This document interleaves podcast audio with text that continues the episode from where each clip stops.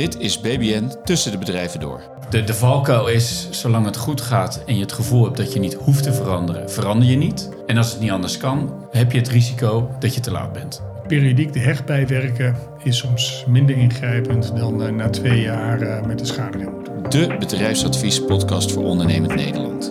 Um, je moet in een team met elkaar op basis van vertrouwen uh, moet je die veranderingen doorvoeren en moet je je blijven aanpassen aan de markt. De markt is enorm in beweging en hoe zorg je er nou voor dat je pas ingrijpt als het te laat is? Mijn naam is Piet Wessels van BBN en ik zit hier samen met collega Bob Huskus. De markt verandert uh, en als je niet tijdig meegaat, dan heb je een probleem. Ja, ja dat, dat is een mooie openingsstelling. Um, ja, ik denk dat je ziet dat er best wel veel markten enorm aan verandering toe zijn. We hier aan tafel hebben het net al over de copywriters die een probleem hebben met de opkomst van artificial intelligence. En wat ga je dan straks doen? En zo zijn er denk ik legio voorbeelden van sectoren waar veranderingen uh, uiteindelijk ertoe bijdragen dat, uh, dat bedrijven moeten dooraccelereren en, en, en, en mee veranderen. Um, en dat is natuurlijk waar wij constant ook naar kijken. Hè? Als je hè, deze, deze tweeluik gaat over uh, een herstructurering, waarbij de financiële kant een onderdeel is, ja. maar ook de organisatorische en de strategische kant een onderdeel is. Um, en daar vooral dat, dat, dat punt gaan we in deze podcast wil ik graag met jou verder, verder belichten. Um, dus ik wil het graag hebben over van, nou oké, okay, hoe moet je nou met een bedrijf aankijken naar uh, strategie? En hoe moet je aankijken naar uh, die veranderende markt en hoe moet je jezelf ook in beweging zetten en blijven houden? En zijn ondernemers in staat om dat uh, te doen, die, die zelfreflectie? Deels.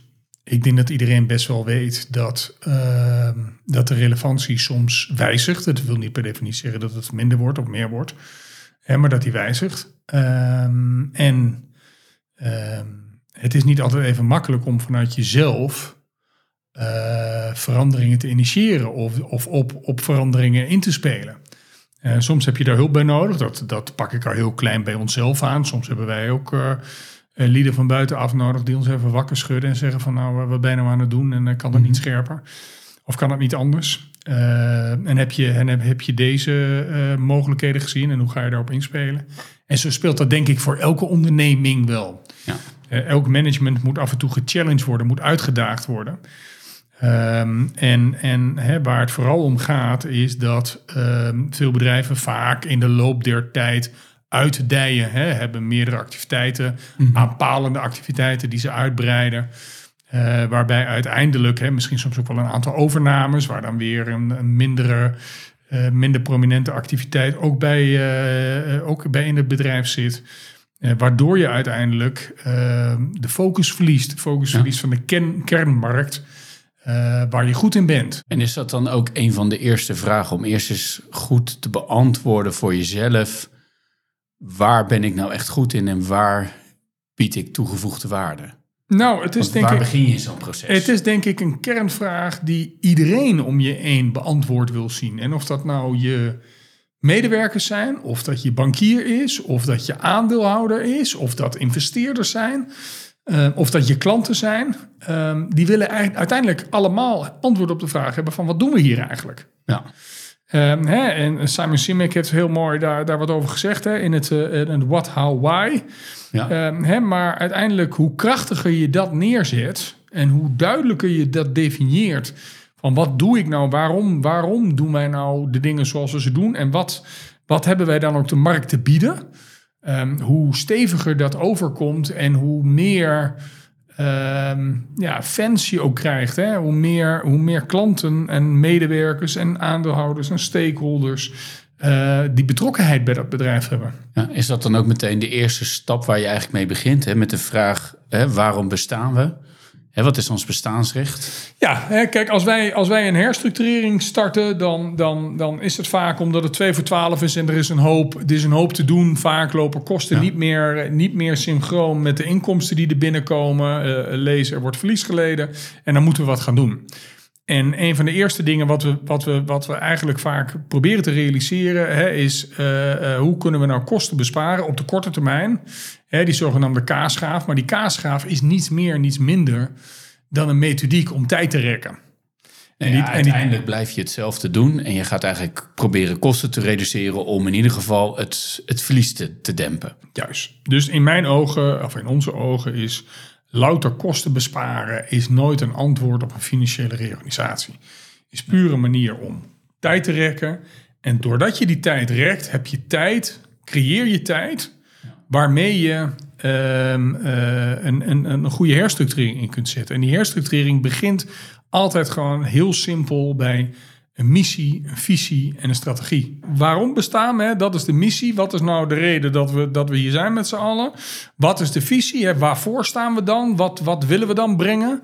Ehm, en, en vervolgens is de strategie, hoe doen we dat dan? En, en, en onder die strategie komt dan ook vrij snel, wat voor resultaten eh, verwachten we daar dan uit? Wat voor mensen zetten we daarvoor in? Wat voor middelen zetten we daarvoor in? In wat voor structuur doen we dat? Wat voor cultuur willen we hier binnen binnen de tent hebben? En wat voor samenwerkingsverbanden? Hoe zitten die ketens in elkaar? Eh, dat zijn eigenlijk zijn dat de middelen eh, om die strategie vorm te geven. Ja.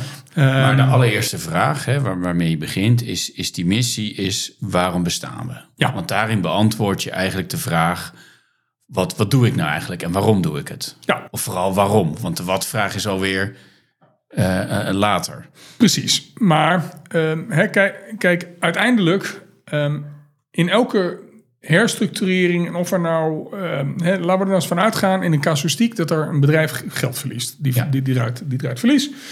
En er moet, eh, er moet wat gebeuren. En daar zou nieuw geld bij moeten om die verliezen eh, op te vangen, of om het vermogen te versterken, of om geld te realiseren om die strategie waar te maken. Dan is de eerste vraag die iedereen bij zichzelf stelt, al dan niet hardop, is de vraag: is dit bedrijfslevensvatbaar?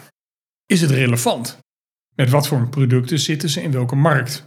De product-marktcombinatie. En wat is die markt dan bereid om daarvoor te betalen? Ehm, hè, en sommige, eh, sommige bedrijven zijn best heel relevant in een bepaalde markt. Maar de klant is niet bereid ervoor te betalen. En dus eh, houdt het Dus op. is er geen verdiening. Hè, het, het mooiste voorbeeld daarvan vind ik het fysieke bankkantoor.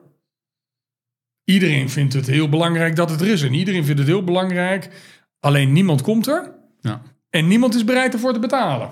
Ja, we vinden het allemaal heel belangrijk, maar het is eigenlijk niet meer relevant. Ja, of zoals destijds het faillissement van V&D. Iedereen vond het jammer. En op de vraag wanneer was u voor het laatst in een fysieke V&D? Ja, kan ik me niet meer herinneren. Nou, dat. Waarbij ik denk dat VND dat ook vooral aan zichzelf te wijten heeft. Omdat ze juist hè, waar wij het vandaag over, over willen hebben, is eh, heb je tijdig in de spiegel gekeken van wat ben ik nou aan het doen en voor welke mensen, eh, welke consumenten doe ik dat? En dat, dat beeld is, die vraag is bij VND eh, veel te laat naar boven gekomen. Ja, want eigenlijk hebben zij eh, gezegd, eh, hè, zoals we dat nu ook zien, en daarom hebben we het nu over het onderwerp herstructureringen. eh, dat is eigenlijk dat je die vraag stelt op het moment dat het al mis is gegaan. Ja. En dat je vooral aan het repareren bent. Als je de winkels vol hebt liggen met eh, spullen die mensen niet willen, dan ehm houd het op. Of voor prijzen die ze niet willen betalen. Ja, maar dan heb je het dus inderdaad over eh, strategie. Hè? Dan heb je het inderdaad eerst over waar gaan we naartoe. En pas daarna ga je daar invulling aan geven. Juist. Dus eh, in, in mijn ogen, eh, als, wij, als wij in een strategie zitten en als we ook een strategie eh, bespreken en uitvoeren, tuurlijk heb je allerlei modellen die je daarvoor kunt gebruiken. Ehm, maar uiteindelijk gaat het erom dat, dat, dat er een aantal vragen beantwoord worden. En dat is, hey, eh, wat is nou eigenlijk mijn visie en mijn missie? Hè, waar, waar, waar zit ik nou? eh, in welke markten zit ik? Eh, ben ik daarin voldoende relevant? Ben ik groot genoeg? Soms ben je ook gewoon te klein om, om te kunnen overleven. Ja. Hè, de kleine detailhandel met witgoed zie je bijna niet meer. En niet omdat die niet relevant is en niet omdat er geen mensen zijn die. Of hè, niet omdat er geen mensen zijn die, die, die geen behoefte hebben aan een, kleine, aan een kleine witgoedhandelaar die een tv verkoopt en die die bij jou thuis aan de muur ophangt, zoals we dat vroeger kenden. Maar iedereen wil een keuze hebben uit 100 of 200 televisies. Ja. En, en, en dus gaan ze en masse naar de mediamarkt. Ehm, en, en, en dat is waar die jongens het van verloren hebben. Ja. Ehm, kan je natuurlijk ook kiezen voor een strategie waarin je wel die kleine speler bent, maar dan ook extra toegevoegde waarde biedt. Dus, dus een, in een niche gaat zitten. Juist. En dan kan je juist wel een hè. kleine en, speler en, zijn. en dat is dus ook antwoord geven op de vraag: ben ik relevant? En hoe maak ik mezelf dan relevant? Ja, en als ik niet die grote partij ben eh, en ik ben die kleine partij en ik ben niet Ja. in staat om groot te worden, hoe kan ik dan relevant blijven als kleine partij? Juist. Wat tevens een belangrijke vraag is: van oké, waar in de keten opereren we? En waar willen we eigenlijk echt zitten? Je hebt En- ook, en je hebt ook, je nou ja, je hebt, je hebt ook legio voorbeelden van bedrijven die vooral op de groothandel zitten en een stap hebben gemaakt naar de consument. Pak bijvoorbeeld een Sligro. Mhm. Macro is daar een voorbeeld van. Macro is daar denk ik ook wel, nou, misschien wel een beetje in doorgeslagen. Ehm, en ehm, andere partijen die juist in de consumentenmarkt zaten en meer naar de groothandelsfunctie zijn gegaan. En, en, en vaak moet je in mijn ogen wel een keus maken van waar richt ik mij nou op? Ja, en, en, en hoe komt het dan toch dat ondernemers, laat ik zeggen, hun focus laten verwateren in de loop der tijd? Ehm, ja, hoe moet ik dat noemen? Blindheid. Ehm, ja, misschien wel aanvoelen dat er iets veranderd moet worden. Eh, maar niet de prikkel hebben om dat te doen. Uiteindelijk, hè, de herstructurering die wij doen, 90 van de 100, eh, is omdat er een financiële reden is om dat te doen. Er wordt Ja. verlies geleden. Er zijn allerlei externe partijen die daartoe aandringen. Eh, vaak zie je ook dat, ook bij grotere bedrijven, dat de herstructurering pas op gang komt op het moment dat een nieuw management aan boord komt. Eh, en niet onder het bestaande management. Want hè, bedoel, je hebt de ondernemer is, is één partij, maar het kan ook gewoon eh, management zijn die dat moet doen. Ehm, alleen dat, dat vaak zijn, zitten mensen op een bepaald spoor en dat is toch verdomd, vraagt enorm veel kracht van je om, daar, om daar vanaf te stappen. Ehm, nou, in, in, in, in, in, in mijn ogen, hè, als je kijkt naar strategie, dan moet je een strategie neerzetten. Korte termijn. Eh, Ja. hè, vroeger had je een, eh, een driejaars, vijfjaars en een, eh, en een tienjaars strategie bij wijze van. Mhm. Nou, vandaag moet je het hebben over een strategie van drie tot zes maanden. En je moet een strategie hebben op hoofdlijnen voor drie jaar. En eigenlijk moet je gewoon om de zes tot twaalf maanden moet je gewoon die strategie herzien. Ja. Moet en je- betekent dat dan ook dat in de praktijk, want we hadden het net even over dat verwateren, en dat een van de oorzaken van, van die problematiek is dat ze verwaterd zijn in strategie. Is het dan omdat bedrijven, nee, je zegt net zelf, ze zijn misschien een stukje blind, dus ze schakelen wel, maar niet volledig, omdat ze wel zien dat het niet goed gaat. Of hoop, te- of hoop tegen beter weten in. Ja, of misschien opportunisme, omdat er een kans voorbij komt en ze kunnen er geld mee verdienen. Ja. Maar uiteindelijk gaat het erom dat ze met een bepaalde frequentie, hè, die, die nu korter is dan vroeger, moeten ze herijken van waar, waar ze staan en waar ze naartoe willen.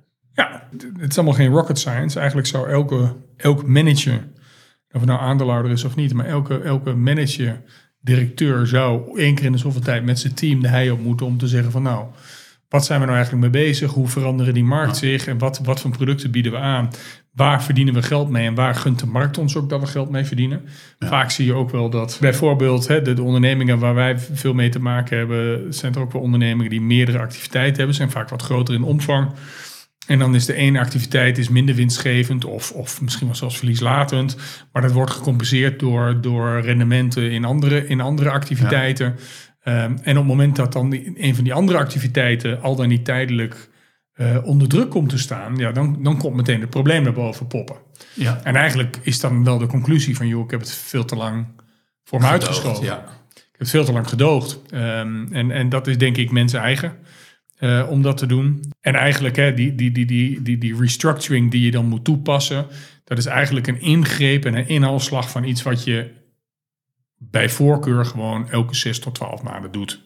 Herijken, aanscherpen en als er geen, en als er geen eh, fiducie meer in een bepaald businessmodel zit, dan moet je, Ja. dan moet je de consequentie ook durven dragen. Kijk, in, in, in- op basis van een, een herstructurering zou je uiteindelijk hè, een visie, missie, strategie moeten hebben. Zou je een goed actieplan moeten hebben van oké, welke stappen moeten dan doorlopen worden.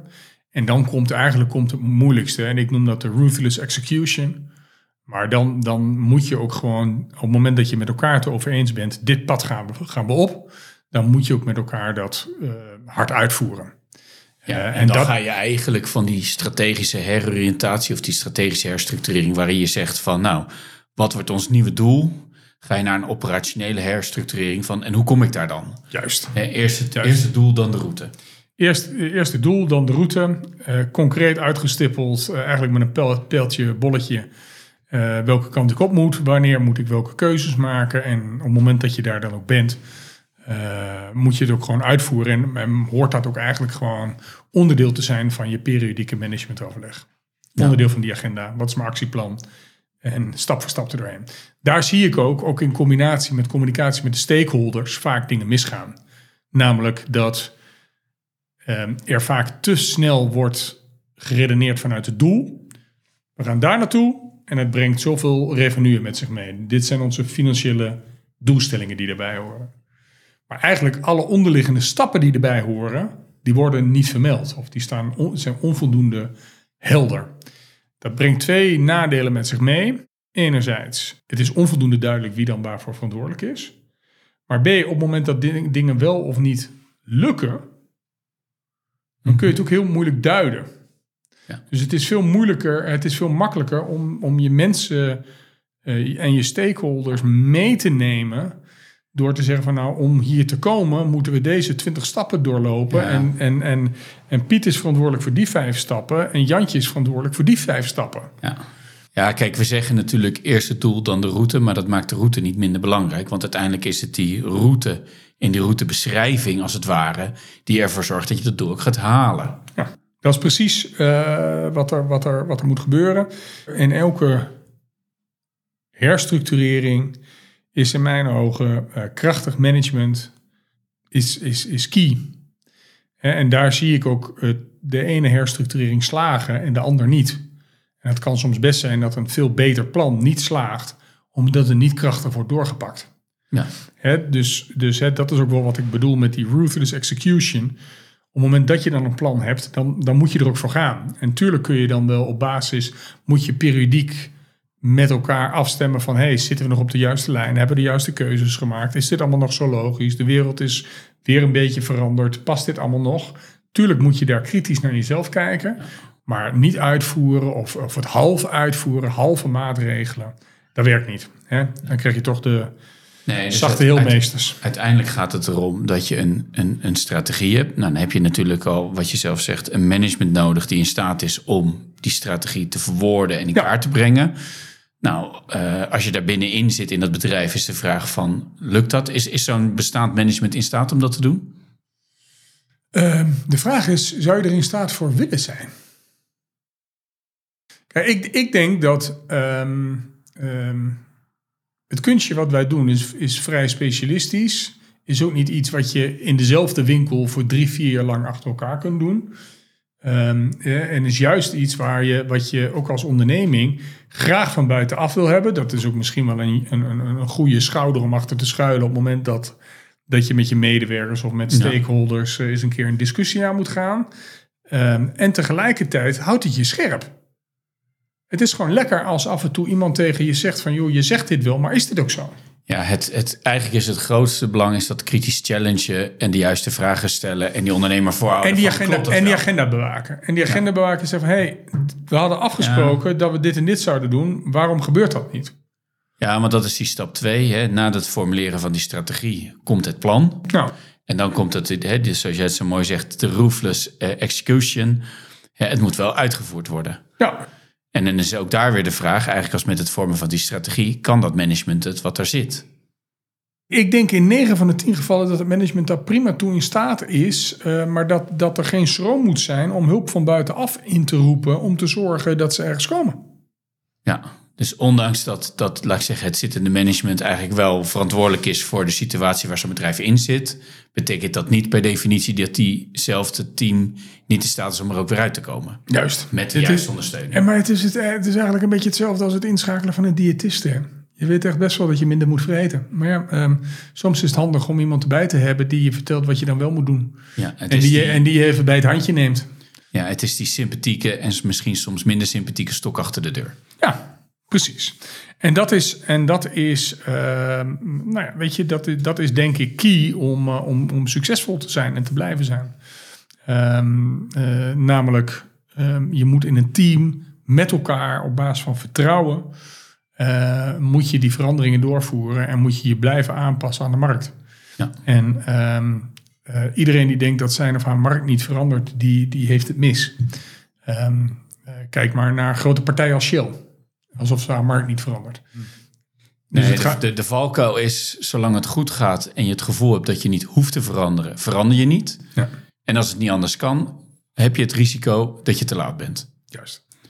En eigenlijk eh, wat we zeggen is dat eh, hè, die, her, die strategische heroriëntatie zou eigenlijk niet een herstructurering moeten zijn, maar zou een zesmaandelijkse normale cyclus moeten zijn om te zorgen dat je niet in die herstructureringssituatie terecht hoeft te komen. Precies.